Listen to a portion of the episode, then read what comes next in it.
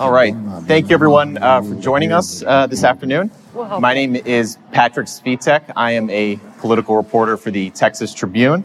Uh, on behalf of the Tribune, I'm very happy to welcome you to the seventh annual Texas Tribune Festival and to this afternoon's panel, uh, the Democratic uh, Playbook, a discussion on 2016, 2018, uh, and Democrats in Texas and uh, Democrats uh, across the country. Um, we have some great panelists today. Um, to my immediate left here is uh, Chris Turner. He's a state, a Texas state representative. Uh, he's from uh, Grand Prairie. He chairs the House Democratic Caucus. He's represented House District 101 since 2013. He also represented the district uh, from 2009 to 2011. Uh, to his immediate left is Jess O'Connell. She is the CEO of the Democratic National Committee. She oversees uh, the party's day to day operations and political strategy. Uh, she was named to this job in, in, just May of this year, and previously she was the executive director uh, of Emily's List, which helps uh, work to elect Democratic uh, women.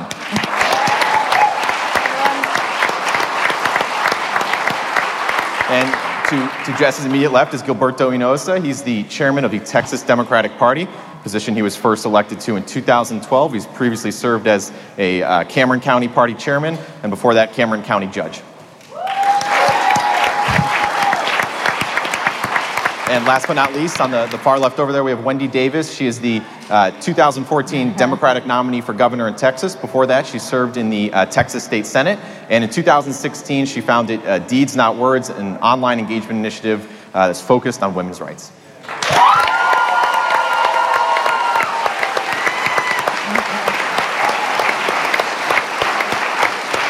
So just a little, a little bit of housekeeping before we begin. Uh, this panel is going to last about an hour, and we'll try to include about 15 to 20 minutes of audience Q&A um, at the end. I will remind you at the end, but please make sure your, your questions are concise and you get to the point so we can get to as many uh, audience questions uh, as possible. There will be uh, microphones, I believe, on either side that you can begin to line up at, and I'll definitely give you guys a heads up when we're uh, heading to that point uh, in the conversation. And, and, just a reminder, as always, please silence your cell phones. And in the event that you would like to tweet about this panel, the hashtag is hashtag TribFest17.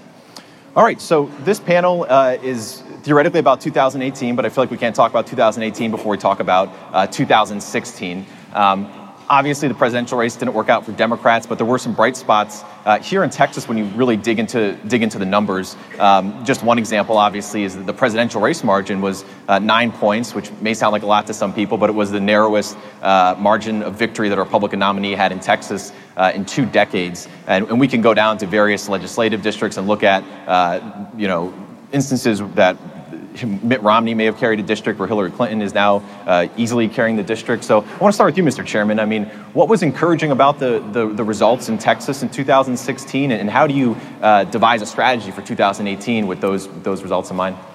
Well, 2016 was the best year Democrats have had in over 25 years in Texas. I mean, you were right. We, we came within single digits in the presidential election. We hadn't done that since Bill Clinton ran for uh, president uh, 25 years ago.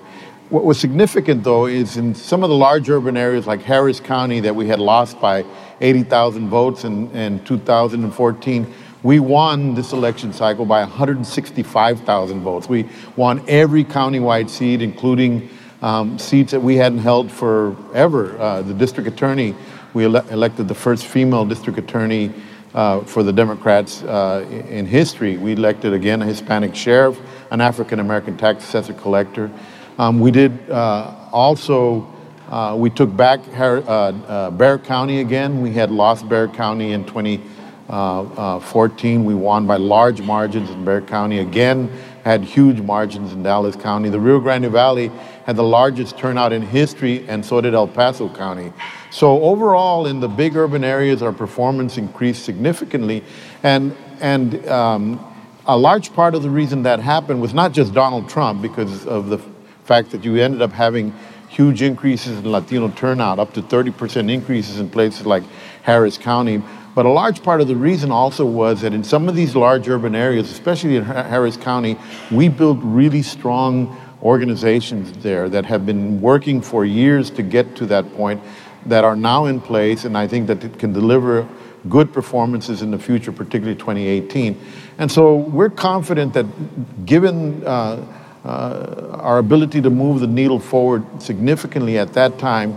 And what we're seeing right now, for example, uh, all across the state of Texas, where you have large groups of people that have never been involved in politics that are energized.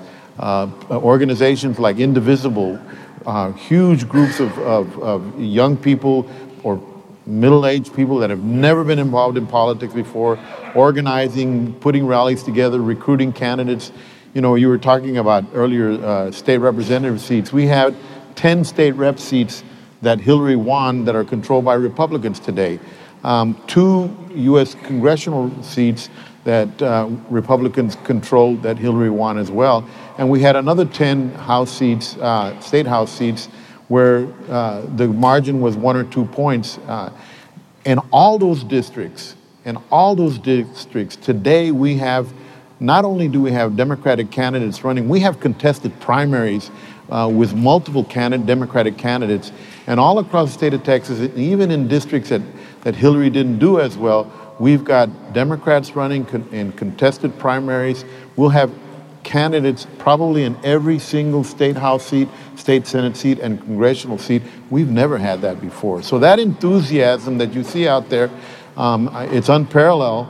And if you combine that with the strong organizations that you've seen developing in these large urban areas, and, and we're making a massive effort to try to get uh, uh, rural and non-urban folks all across the state of Texas to improve their performance. I think since February, we've been to 110 counties across the state of Texas trying to talk to Democrats and say, well, you don't have to win your county, just do better. Because when you put all the do betters together, you get to 51%. Definitely so want to get to that, but just as, as, you're watching this uh, on the national scale, is the DNC looking at Texas in a new light after you saw these results in 2016. What role do you, do you see Texas playing in the national strategy for 2018 and beyond, given what happened here in, in 2016? Yeah, absolutely. Well, and I and I also just want to address the the trend from 2016 because I I do think, but for the presidential election, there were some bright spots that got missed that I just think are important to note when we talk about trends. Four of the five incoming new Democratic senators were pro choice Democratic women. Three of them were women of color. That is incredible. The first Latina ever elected out of Nevada, Catherine Cortez Masto. There have only ever been two women of color elected to the United States Senate before last year. That would have been the story. And I think that's important because that underlies what was happening uh, in some of these other states and in some of these races. And which brings us to Texas, too, which I think, you know, look, I, I'm from, I grew up in Arizona which uh, is very similar in many ways in terms of challenges and opportunities uh, to Texas. And I, I, believe in the changes uh, that are happening here in Texas and I think that, uh, you know, it takes time to build the kind of infrastructure that is needed to win. We have a big state here, um, and we understand that, you know, demography isn't destiny. We've got to do the work to actually translate uh, everything into votes that will actually help elect Democrats. But I believe that uh, this last election, um, the, the gains that were made in the presidential election, uh, and the work now that has been inspired, and so many groups, as you mentioned, Chairman, uh, so many new groups and groups that have been working for Democrats have been formed and are coming together united on issues that we all care about. Uh, and you look at the healthcare fight in particular,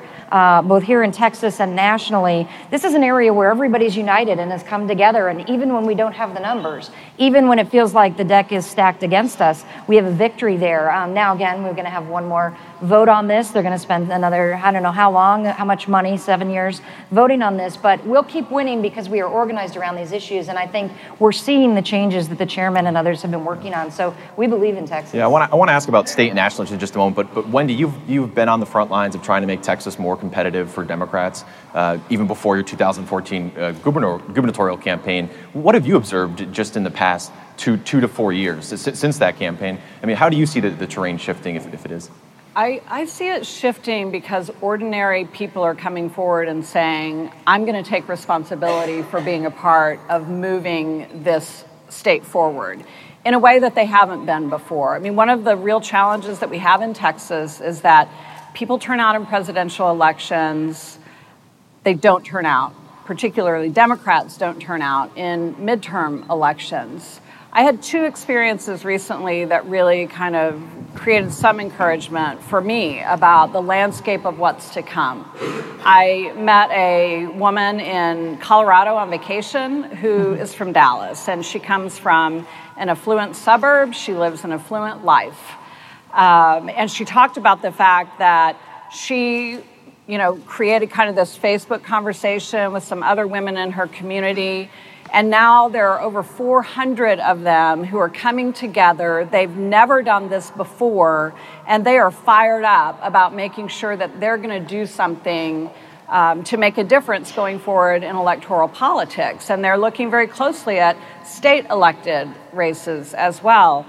I met someone in Fort Worth last night who told me that she started this little um, Facebook conversation in the Mid Cities area of Fort Worth, which is very, very conservative. It's literally the birthplace of the Tea Party.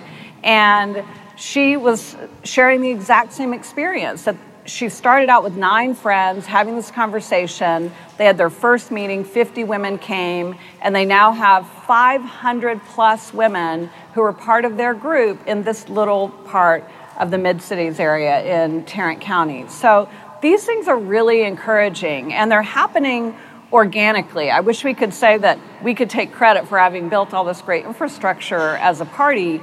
We know we have a tremendous challenge in our infrastructure building here. And that's what I'm so focused on with my nonprofit work, though it is not a partisan organization.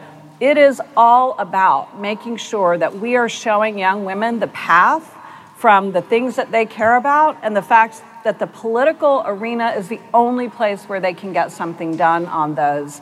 And making the connection that civic engagement, civic participation is the way for them to see the reality, the vision of what they want Texas and the rest of the country to look like. And I think it's that slow, one by one by one person infrastructure building that's ultimately going to get us where we are. You know, our demography says we already ought to be blue. And I told people all the time on the gubernatorial campaign, and I completely believe this Texas is blue. We are already blue. It's a matter of making sure that we're getting people to turn out and vote and to believe, which is the real challenge that their vote is going to be enough to make a difference. As long as you believe it's not, you're not going to show up. And, and that's really our, our great challenge yeah. to solve. You mentioned this new enthusiasm. I, I do want to move on to issues. Representative Turner, what are the issues you foresee that Democrats in Texas are going to rally around in 2018? Obviously, a lot has happened in the White House since the 2016 presidential election. We've also had two, I would say, very contentious legislative sessions that you're very well aware of for, for 2018, what do you think is going to be the, the, the agenda on the campaign trail for the Democratic ticket? Yeah, well, look, I, I think the uh, 2018 campaign environment is going to be very favorable for, for Democrats in, in Texas and, and, across the country, obviously. But um, here in Texas, um, let's look at what happened this last year uh, in the Texas legislature. Uh, you, have seen uh, 600 school districts sue the state of Texas saying you're not providing adequate funding for our public schools for 5.2 million Texas school children uh, who are in K through 12. And, and the Supreme Court said uh, the legislature has to deal with that. What does the legislature do? Absolutely nothing. Absolutely nothing. Uh, the House, to its credit, tried to, to pass a, a, a start to, to, try to fix the school finance problem. Uh, Dan Patrick and the Republican Senate killed it.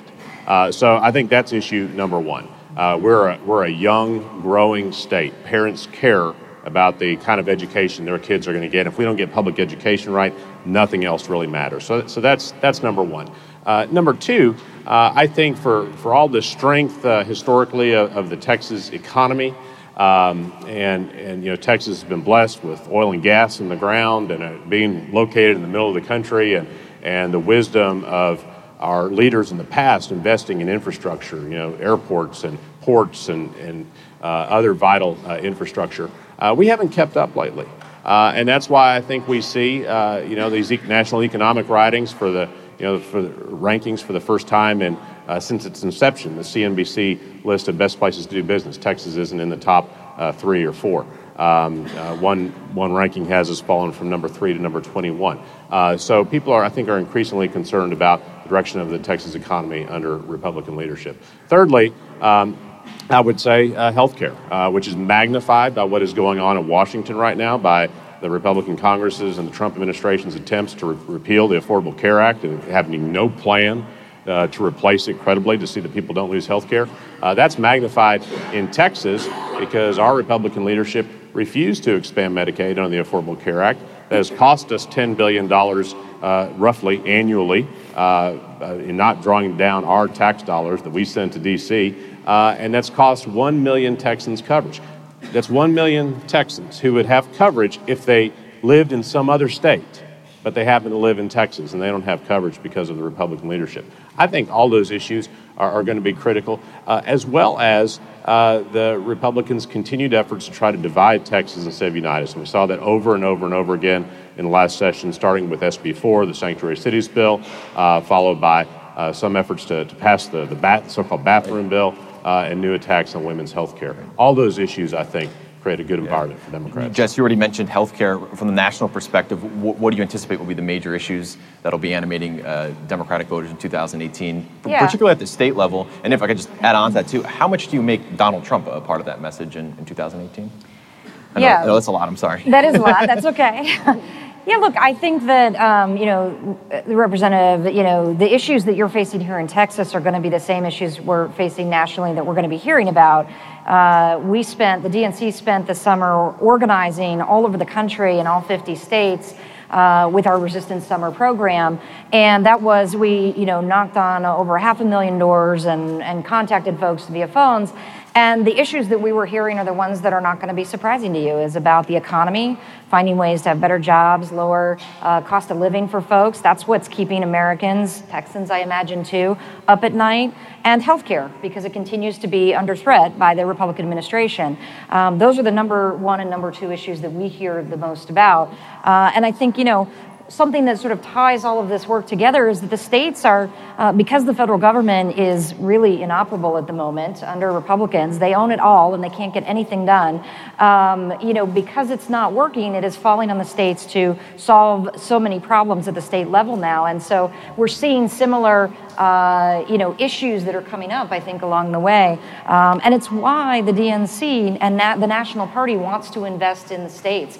Uh, we've launched a program called Every Zip Code Counts uh, to ensure that we are helping to fund uh, the chairman here in Texas and all 50 states to ensure that that infrastructure that's needed to win statewide races, to win at the local level, is there. We've also launched a competitive grant program of $10 million.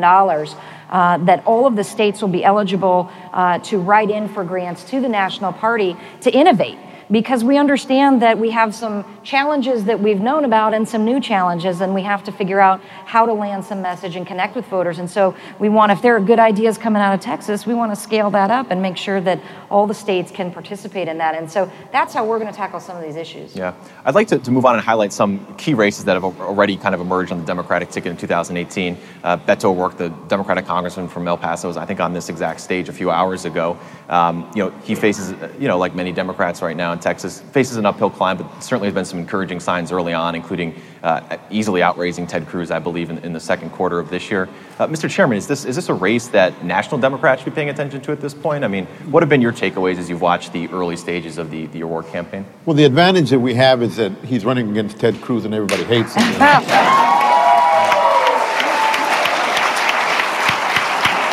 think somebody, somebody said that there can be a homicide in the full Senate of Ted Cruz and there would be no witnesses. Yeah, famous quote.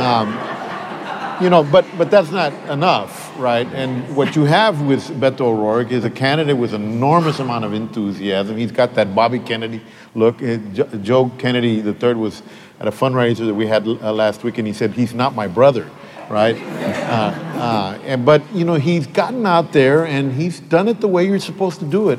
I mean, he has taken retail politics to an extreme that we needed to see in that election. He's gone to every part of this state. He's uh, met in, in, in, in large uh, uh, VFW halls or in small restaurants or in bars, wherever he can find voters, he's out there talking to voters, and he's being passionate about the issues. And he's more importantly, he's talking about the economic issues, uh, as was mentioned. Really, that's that that is what we have to do as Democrats. People need to hear from them about the issues that are important to their families, and the most important issue to them is. How are you going to make my life better? How are you going to make sure that my family is going to have a better life economically than, than than my parents' family had. Uh, and he's talking about those issues consistently all across the state of Texas. So I think that's why he's gathering a, a lot of support out there, and he's able to raise. He's outraised on the last two uh, reporting cycles. He's outraised Ted Cruz significantly in fundraising, and he's not accepting any political action committee meeting um, committee uh, uh money. So that is amazing. It's all small contributions, kind of like the campaign that Bernie Sanders ran, where he just would accept small contributions and he was able to generate a lot more money than, than, uh, than Ted Cruz has. So we're excited about him. And if you haven't seen him speak, you need to go find out where he's at and listen to him because you will be just as excited as everybody else has been out there. Jess, are, is the DNC paying attention to this race? Yet? Yeah. we are paying attention to all the races here. I mean, one of the first things that Chairman Tom Perez did when he came into the DNC was said, uh, look, we need a top to bottom overhaul of the national party, and we need to make sure we understand what we're doing and why we're doing it. And the first thing we did was change the mission. Typically, the Democratic National Committee has been solely focused on electing the next president, and that's obviously something that we've got to work towards. But we also changed the mission to ensure that we are working to elect Democrats from school board all the way up to the Oval Office, and that means that we're paying a lot more attention to every single race all over the country. And just on the hope side of things, you know, a little bit of glimmers of some of the things that are happening out there that probably are not getting enough attention.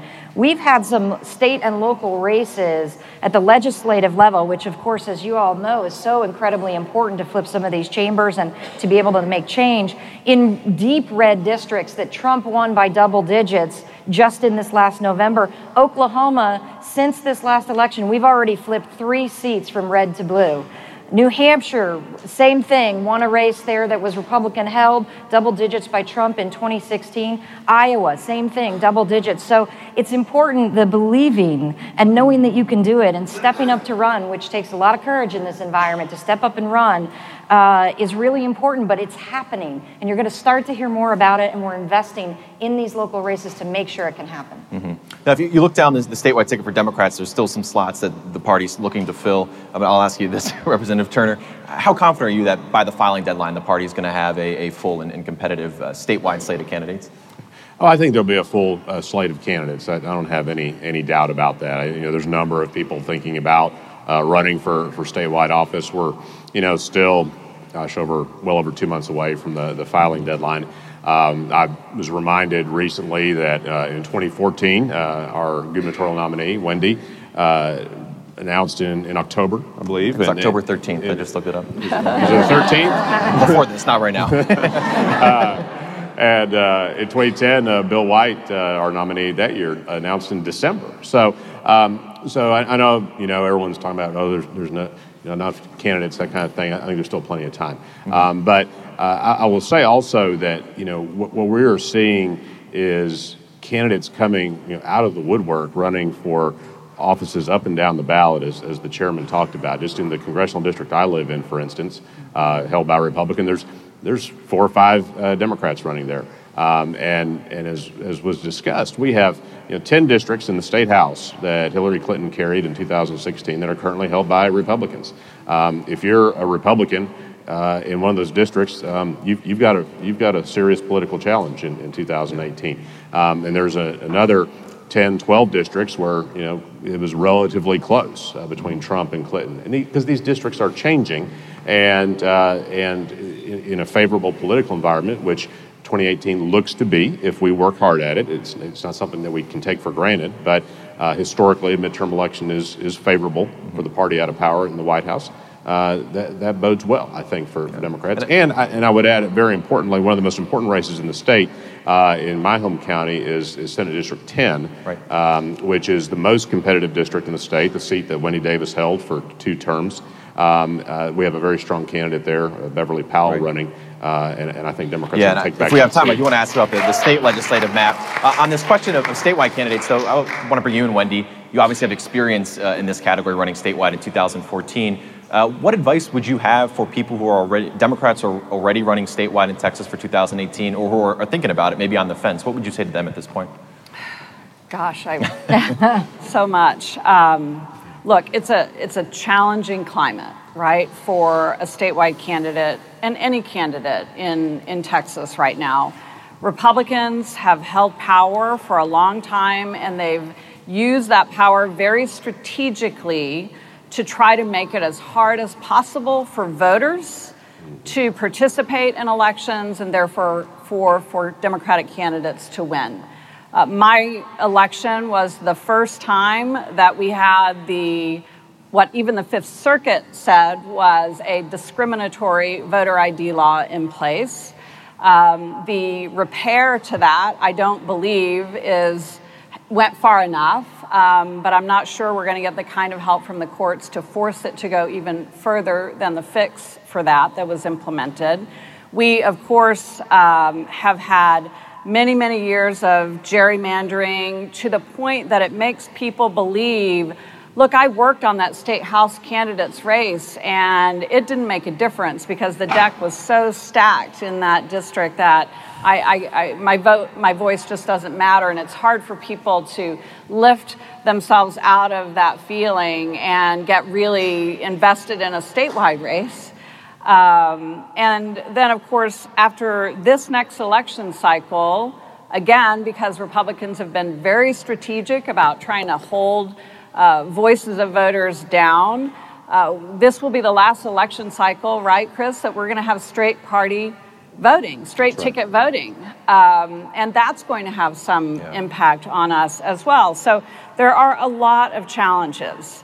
But on the groundwork, connecting with voters, doing the things that Beto is doing right now. That's really what a candidate needs to do. I raised $43 million in my race. It was more than any statewide Democrat had ever raised um, and spent in a race. Bill White, or not Bill White, Tony Sanchez spent more, um, but most of that was out of his own bank account. Um, and still, there was so much more that needed to be done. Um, the infrastructure in Texas is tattered, um, and we need the help of the DNC. Uh, we need the help of the DGA. We need the help of the Senatorial Campaign Committee to come in and, and make the kinds of investments for us to identify and turn voters out. At the end of the day, it is all about identifying and turning out voters. Candidates need to do their part, being on the ground, meeting as many as they can, inspiring as many as they can. But if we continue to be ignored by the national organizations who aren't making investments in Texas, if we continue to be ignored in presidential contests by presidential candidates who aren't making investments in Texas, we are never going to build the kind of database and infrastructure that we need to really be successful going forward. And I think we have to decide look, Texas matters. It matters on the national landscape. What happens here to the 27 million plus people matters, but it matters so much in the electoral college landscape. And as long as we're going to have that, Texas is the grand prize that we all need to be turning our focus and attention on from the national level to make sure that Democrats are going to be able to regain the White House and hold on to it and see the vision and the policies of Democrats yeah. moving forward. Yes. So, moving down the ticket a little more, and speaking of national attention, we have at least two congressional districts that are getting uh, new national attention. The 7th Congressional District in Houston, currently held by Republican John Culberson. The 32nd in uh, Dallas, currently, by, currently held by Republican uh, Pete Sessions. Um, these are newly competitive races being newly targeted by national Democrats. Uh, Jess, I'll throw this to you. What do you think is going to be the message and the strategy against those, those incumbents um, who, who may have not, you know, previously had a, a competitive general election? Well, look, I think, you know, th- this is true particularly for the two that you mentioned, and I think we're, we're looking at another race or two as well at the federal level that uh, Hillary had won, where there's vulnerable Republicans sure, as that, well. Probably the 23rd congressional yeah, district. Exactly. Yeah, And um, look, I think that uh, the thing that all of these incumbents have in common is Donald Trump and uh, and they are uh, you know I mean one of the things that I think we are working hard to try to do is to make sure that people understand the challenges that we are facing right now are not just President Trump or even his administration. It is every single Republican that refuses to disavow him when he stands up for white supremacy, when he goes after our dreamers, when he is, you know, not focused on jobs in the economy, when he's disbanding his manufacturing council that's meant to provide jobs and make a plan when he, you know, stops talking about infrastructure because he wants to talk about race riots that, uh, you know, his folks have been helping to start all over the country. This is the challenge that I think those incumbents are going to have, and it's part of the reason that they're vulnerable. And absolutely, uh, those are those are seats that can flip, and they are going to get national attention. Right. We mentioned the, the, crowded primaries, and I think that yeah. particularly applies to these three or more congressional districts. We're also seeing a lot of women run for office in these in these Democratic primaries. Uh, obviously, you've been at Emily's list uh, before this this current job. Uh, do you see that nationally, and, and, what do you think is driving that, particularly in this in this political moment? Yeah, you know, it's interesting. One of the last things I did before leaving Emily's list and coming over to the DNC was helped. It was after the election. Was helped to launch a campaign called Women Should Run, and uh, over the last eight months, that campaign has yielded 18,000 women across the country who have stepped up to learn more about running for office. 18,000 women, which, by the way, is remarkable in its own right. Uh, but Emily's List, in its 30 year history, has trained about 10,000 women, to put that in perspective. So women continue to lead the resistance in this country. They continue to be the ones who are blowing up the phones in Washington, D.C., and breaking the switchboards, which, by the way, they were broken over health care. They could not take on more incoming calls. So keep breaking them. Keep breaking them.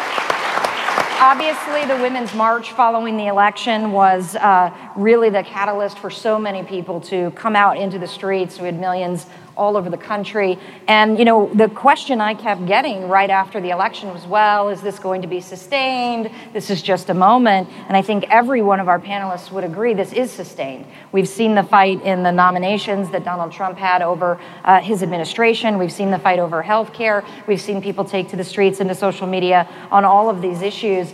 You know, the, the Republicans right now uh, have destabilized every area of our country. You know, uh, we're you know we're worried about national security in a new way because of this president. We're worried about the economy because he's not working on the economy. You know, just this morning we all woke up to tweets from our president talking about Steph Curry and Kaepernick, right? Instead of talking about Americans who need our help and the federal government's help in disaster recovery from Irma, from Maria, from Harvey here in Texas. That's what we need the Republicans focused on, and they're just not. Sure. I have just one last set of questions, but if, if you're thinking of asking a question, you may want to start uh, lining up so we can uh, get through as many as possible. Um, I want to open up this question, um, we mentioned this earlier, to the, the three Texas-based panelists here about the, the, state legis- the state legislative races in 2018. Uh, Wendy, obviously you represented Senate District 10, uh, you know, usually a very competitive uh, district, or viewed as the only competitive district. What are, what are going to be the, the pickup opportunities in the state house, particularly uh, for Democrats this time around? You mentioned the 10 districts that flipped to Hillary Clinton. Is that kind of a foundation or is that aspirational? I mean, where do, where do you start? What's the roadmap? Well, I think, um, you know, without without ranking them, because you know it's, it's, a little hard to tell, you know, who's sure. running exactly yeah. where and, and exactly what the, yeah, yeah, absolutely. Um, but look, if, if, you're, let's start with Dallas County, right? And we just talked about Congressional District 32, right. Pete Sessions' seat. Um, you know, every single House district in Dallas County uh, voted for Hillary Clinton. So if you're a Republican in the House in Dallas County, uh, and you're going to have one of the top congressional races in the country uh, over you on the ballot, that's going to generate a lot of interest and turnout. You also have a competitive state Senate district there, uh, Senate District 16. Um, those are uh, key opportunities for, for Democrats. One of those seats, uh, well, a couple of those seats last time uh, were, were very, very close as it was. So, so I think I think that's a uh, that's a natural place to, to start. Um, and, and in the state senate, as I said, Senate District 10 um, is is a very, very close close district. It's exactly, it's drawn exactly the same as it was when, when Wendy won it in 2008 and 2012. Uh, so that's a key opportunity.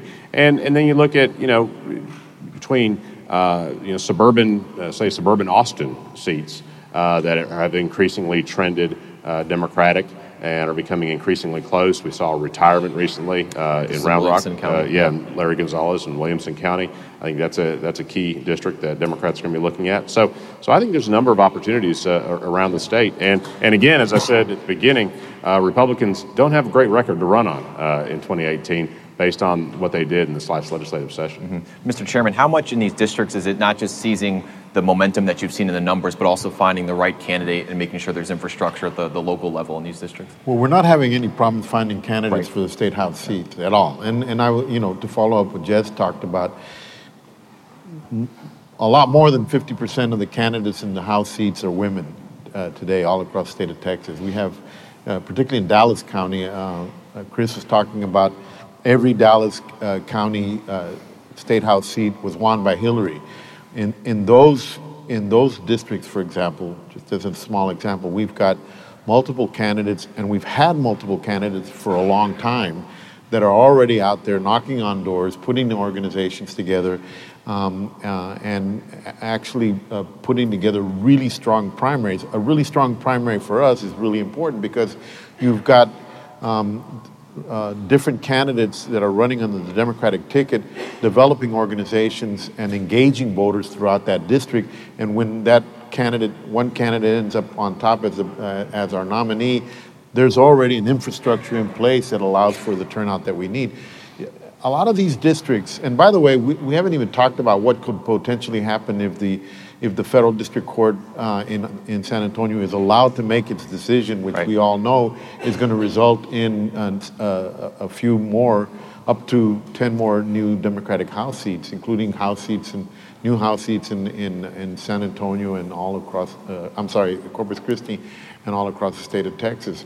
But, but what we're seeing is because of all that activity and the infrastructure that is being developed, you're going to have a, a, a, big turnout. Texas, let's be honest right now, the reason Texas is not blue today um, is because the Hispanic vote doesn't turn out to, the way it needs to turn out.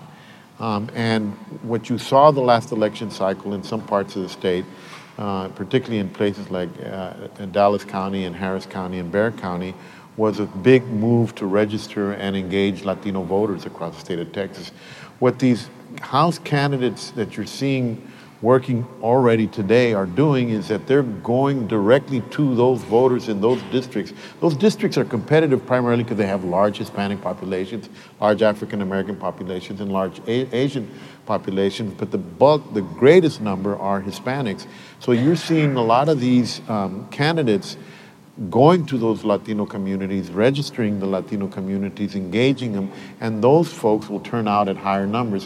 What that does is not just affect that particular House district, it has an overall effect in the state of Texas because it will increase turnout all across the state of Texas, helping us in our congressional races where you have a lot of those House districts already in those congressional seats, but for our statewide candidates. I mean, if you had Hillary within single digits in this state, um, what that could translate is across the board, for, for example, for somebody like Beto, if you have an increase in turnout in all these House districts, that's going to help him significantly and get him closer or above that 51% number uh, with uh, some more work between now and November of 2018. So it's a win-win for us all across uh, uh the, the spectrum of races that are going to be up in 2018. Great. Well, I think we're ready for some audience questions. Um, please, just a reminder, uh, keep your question concise, and if you have a question for a specific panelist, make sure you're addressing them. Uh, we can start over here, sir. Okay. Can you hear me? Yes. Yes. I'd like to thank the panelists, first of all, for coming. Uh, my question involves around messaging. I've been active in four or five different uh, Democratic cl- clubs and organizations as an activist, fundraiser, door knocker, and phone caller, and so forth for three election cycles. And it appears to me, going into this cycle, that the Democratic Party, particularly this last year and perhaps in 14, was lacking in the ability to come up with a unified message. Now, what that means is, as we well know, and you, I think, will uh, advocate for this, or not advocate for it, but agree to it, that there's two factions, basically, of the Democratic Party. There's the progressive wing, and there's the, for lack of a better word, the mainstream Democrats. So the question is, how does the Texas Democratic Party come up with a unified message to put both of these factions together and win in 2018? What is the strategy? How do you do it? And how often will that message be resonating so that we could bring these groups together? Mr. Chairman, uh, you want to take that one? Yeah, I'm glad you brought that up um, because I think that that is a big problem or has been a big problem. One of the best things that happened to us in 2016 was um, the focus coming out of Bernie's campaign on the economic opportunity message. Um, we have, for too long, I think, as a party, uh, dealt with some of the social issues that have come up and uh, with uh, uh the uh, issues that um, are normally called um, identity politics, right? Um, and the average middle class work uh, family, they're more worried about whether or not their kids are going to have an opportunity to go to a good college, whether their jobs are going to be there and they're going to have adequate wages, whether they're going to have access to health care. Um, uh, all the things that we call are the kitchen table issues are the issues that we needed to be speaking to um, in the past. Bernie brought that to the table and said, This is what we need to talk about because this is what people want to hear. And, and uh, people all across America reacted to that. Uh, I think that as a party, we need to spend more time on that. The Republicans are masters of pulling us into these other issues that are important because, you know, Democrats believe in uh, and, and justice and fairness for everyone, no matter who that is, right? But a lot of times it detracts from the kitchen table issues that families need to be hearing about. And so, what we've been trying to do um, for a while um, is to get local party organizations and candidates to talk about the economic opportunity issues. That's what Beto's been talking about. That's what he's been focusing on, and people have been reacting to that very positively, and that's why you see a big movement behind him. I agree with you. I don't think we need to bring factions together to understand that's what the American, that's what the Texas family wants to hear, and that's how you get them to the polls. Right. A question over here. My question is mainly for Jess. I'm uh, my name is Karen Bishop. I'm a volunteer deputy registrar in Williamson County, which is pretty hard. Okay. And I'm thinking of the most awful thing that could happen in terms of voting. We could get the people registered, we could get them to go. But I have a fear that with Trump fanning the flames with the 3 million illegal voters, that it may happen in 2018 or certainly in 2020. That right before the election, there'll be armed National Guards, men and women, at every polling place. Have you thought of that? Are you prepared for that? Look, I think uh, what we're seeing is right out of the Republican playbook. This is an important thing that they do nationally and at the state level, which is uh, try to create some mistrust around the system. Uh, obviously, one of the first things that President Trump has done is create a sham voter fraud commission that is ostensibly studying voter fraud that has been proven time and again to be fairly non existent. Uh, and so the DNC, along with others, have created a commission to counter this. Uh, we also have launched a voter protection and participation center that we are going to fund at higher levels than ever before uh, because we know that the Republicans will use some of the same old tricks but we also expect that there might be some new ones. And we also understand when we look at what happened in 2016 that voter suppression, people being turned away at the polls, was a real problem and in some states might have made the difference. And so absolutely we're looking at this. This is something that we have to invest in as a party. It's something that we have to start on early. We already have paid staff that is working on this, informing commissions. Uh, and some of those fights are going to be electoral, some of those fights are going to be in the media, and some of those fights are going to be legislative uh, and, and through litigation to ensure that uh, you know, our mission is to ensure that every single American can vote and that their vote is counted. Um, and so we've got to do that because you're absolutely right. If we do all the rest of the work with the right message and the right candidates, and we turn everyone out and it doesn't count or they're turned away, we still lose. And I came to the DNC to win elections and help elect Democrats, and that's what we're going to do. Is your commission prepared for the armed guards that will be at the polling places? Well, look, I think we're gonna. I think we're gonna have to tackle every situation as it comes. We've got elections in 40-something days. We're very focused on elections in New Jersey and Virginia, which uh, have two gubernatorial races. Next year, we're going to have 32 gubernatorial races. So we've got some opportunities right now in the next month and a half to see what happens. Uh, what are some of the tactics that Republicans are using? We know that when Democrats get out to vote, when women get out to vote, we win. We win on the issues, our candidates win. So uh, we know they're going to try to do a variety of different things. I can't speak to armed guards. We haven't seen that anywhere yet, but certainly protecting the vote, ensuring every American can vote, is a high priority for the DNC. All right, we'll take another question from the senator. Hi, my name is Brandy Chambers, and I'm one of the women that you're currently speaking of. I am a first time candidate for the Texas House for District 112 in Garland, Richardson, Sachse, and Rowlett.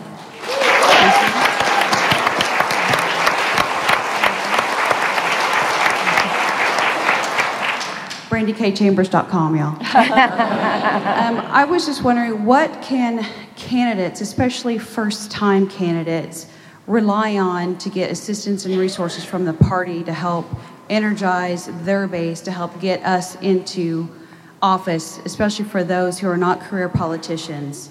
We don't know the playbook. We need your help. Yeah. I'm happy to. Well, well, thank you for running, first of all. Yeah. Uh, and uh, uh, look forward to meeting you and hearing more about your campaign. Uh, let me give you a couple quick uh, resources, and others may have additional ideas. But uh, House Democrats have a campaign arm. It's called the House Democratic Campaign Committee. It's chaired by Representative Cesar Blanco from El Paso. And we need to visit with you soon and talk to you about your race. And the HDCC, as it's called, does provide resources in, in targeted races. And, um, and uh, you should also be aware of Annie's List, which is a great organization uh, in Texas, uh, modeled after Emily's List uh, to elect Democratic women and has been very, very successful in the races it's been involved in. So, those are two key organizations uh, that you want to make contact with quickly uh, because they are there to support candidates and help them design campaigns that can win. and, and the state party, we work closely with the state party, and I know they have additional uh, additional resources. Yeah, we we provide candidate training. We teach you how to use the voter activation network, the VAN. Um, we we have uh, webinars uh, on an ongoing basis that provide training on different campaign techniques or how to uh, use the different resources that are available with the party, uh, and that goes all the time. Uh, so. Um, if you haven't signed up for the candidate training, you need to do that soon. And we've got an outstanding program for that. Um, that I think if you've ever participated in you'll see that it really helps you improve the skills that you need to put together the campaign. Once you become the nominee, then then everything focuses on making sure that um, the organizations that are in your community work together and, unif- and put the, and, and the party puts together a unified campaign in your respective county. We're pushing that really hard, more than ever now. That once it, we're working with the parties, uh, and the nat- and the state party is working with the people that may be running for statewide office. That that all across the state of Texas in 2018, we're going to have a coordinated campaign from JP all the way to governor. And everybody's going to pool their resources, work together to make sure that we turn out our, our base uh, in these elections and get Democrats elected from the courthouse uh, to the governor's mansion. Take another question from the senator. Good afternoon. Thank you for coming. My name is Parker Sewell, and I would like to know uh, how is the DNC using technology, or how does it plan on using technology, to identify, target, and engage voters? Absolutely. So this is that's a great question, and you've identified something that we are working on, and it's our highest priority. Uh, we're working on the organization and the work that we're doing with state parties because we've got to get back to boots on the ground and knocking doors. Uh, but technology is the other big thing that we're focused on. In fact, we uh, just brought on a new CTO at the DNC. His name is Rafi Krikorian.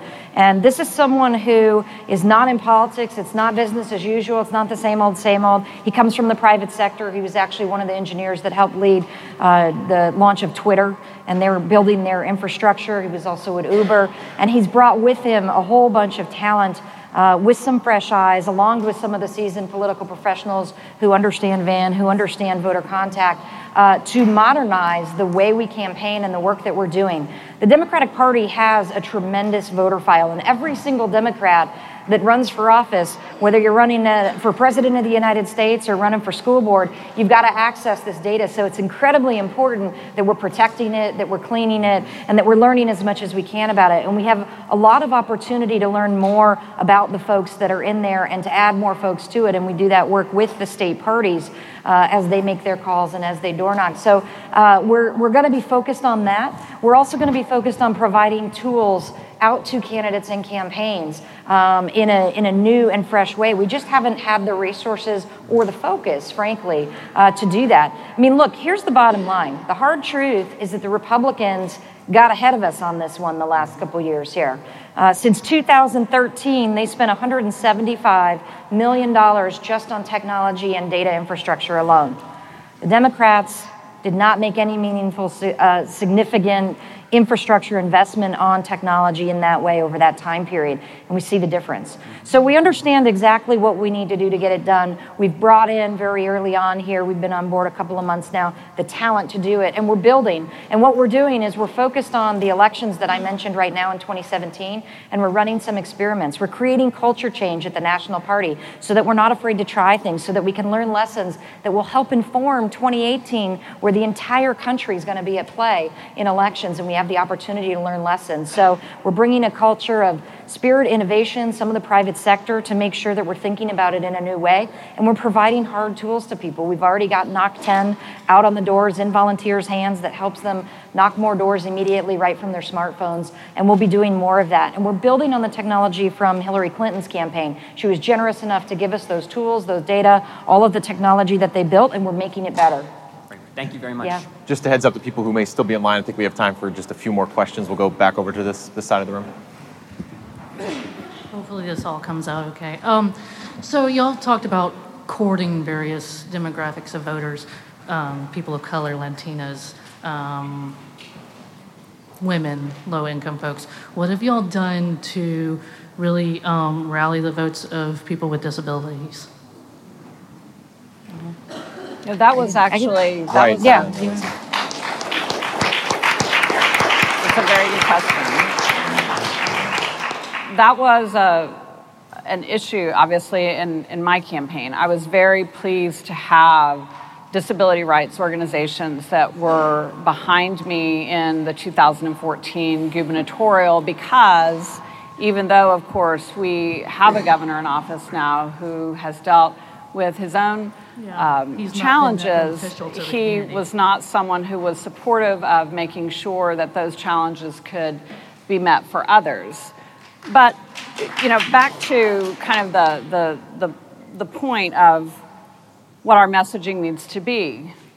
People in the disability community care about the same things that people in the Latino community care about, and that women care about, and the LGBTQ uh, community cares about. We want to have good schools. Um, we want to, to be able to live the kind of life where we work hard and we see that we can have um, the promise of a better tomorrow created in our lives. And there's so many layers to that.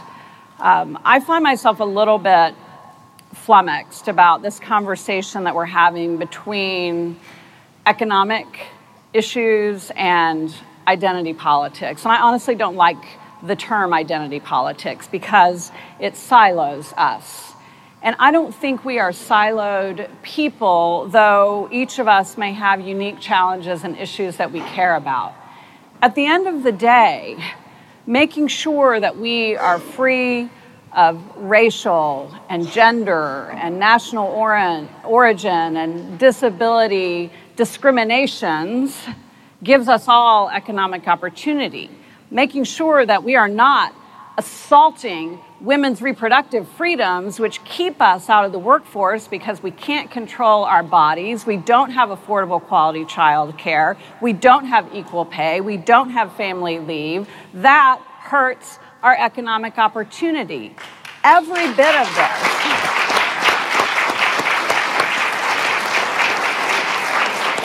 Every bit of these unique and important issues funnels up to that big one. And I'm concerned that we're having this conversation as a Democratic Party that somehow they're mutually exclusive of each other and that we need to turn our attention this way and not be talking about these other things. They go together. And really, our job um, is to make sure that we help people see the connection between that. And we help people see the connection that Republican policies that are assaulting or ignoring our unique challenges, regardless of what category we may fit into, at the end of the day, those ignoring of our challenges or assaults on us are things that are holding us, our families, and our economic opportunity back. That's our job from a messaging standpoint, I think. And that would certainly be advice I would give to candidates who are running statewide, at the local level, at the state level today. Those are the things that we need to help voters see that we stand for as a progressive Democratic Party, that we've been fighting for, and that we're going to continue to fight for. I think. Well, do y'all have, any? I'm curious to get input from the other members because I feel like that's. I appreciate your answer and your and your thoughtfulness about it, but you don't see the Republican National Committee, you don't see the Democratic National Committee saying, you know what, we're going to make this concerted effort to reach out to the disability community. There are movements within the disability community yelling and screaming to get y'all's attention. And we're not getting. Maybe you guys can discuss this afterward. We just want to get to one more question over here. I know that there are people have been waiting for a while on this side I'm happy to talk to you about it. Okay. Yeah. Good afternoon. Thank you for being here. One of the challenges that I fear the party might face in 2018 is just the fact that its resources might be spread too thin. For instance, if you look at the US Senate, um, as y'all obviously know, only a third is actually up for reelection in a given cycle, and most of those who are up for reelection are Democrats. So I'm worried that the party might have to focus a lot of resources instead of on winning new races, just on protecting those seats. So I'm, my question is on a national scale, how's that going to affect the national apparatus's ability to focus resources on Texas. And at the state level, how, how will that affect the state strategy towards winning, winning races in 2018? Jess do you want to, do you want to take that yeah, one? sure. Spoken like an operative. so this is this is what we're working on, right? Look, here's the good news. I'm gonna just because I know we're running out of time. The the good news is is that there is a tremendous amount of money that is pouring in, both to all of the committees uh, and even, even to us, even though we're at some lower levels than some of the other committees right now. Most of our money, 70% of our money is from grassroots donors right now, uh, which is good because that's the kind that sustains you, right?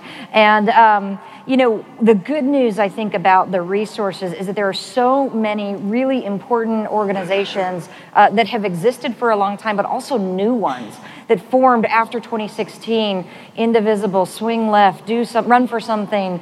Um, all of these groups that are actively engaged and very strategic in electing candidates. That's because this is the thing. This is the focus. All of the organizing that we're going to do around economic issues around issues that move people whatever those issues may be is got to be in the service of actually connecting the dots registering voters getting voters to the poll and making sure their vote counts and they're voting for democrats. And that's up and down the ticket. And there are so many groups working to do that and there is unity around issues there is unity among the democratic party whether you're establishment whether you're the left side of the party or not the issues are what are going to bring us together we are so much bigger than one candidate or one issue. Our shared values, it's what's driving donations, it's what's driving the strategy, and it's why we can win in 2018. Thank you very much for the question, and thank you everyone for asking questions. Please give it up for our panelists. Thank you guys for joining us. Please enjoy the rest of your TribFest weekend.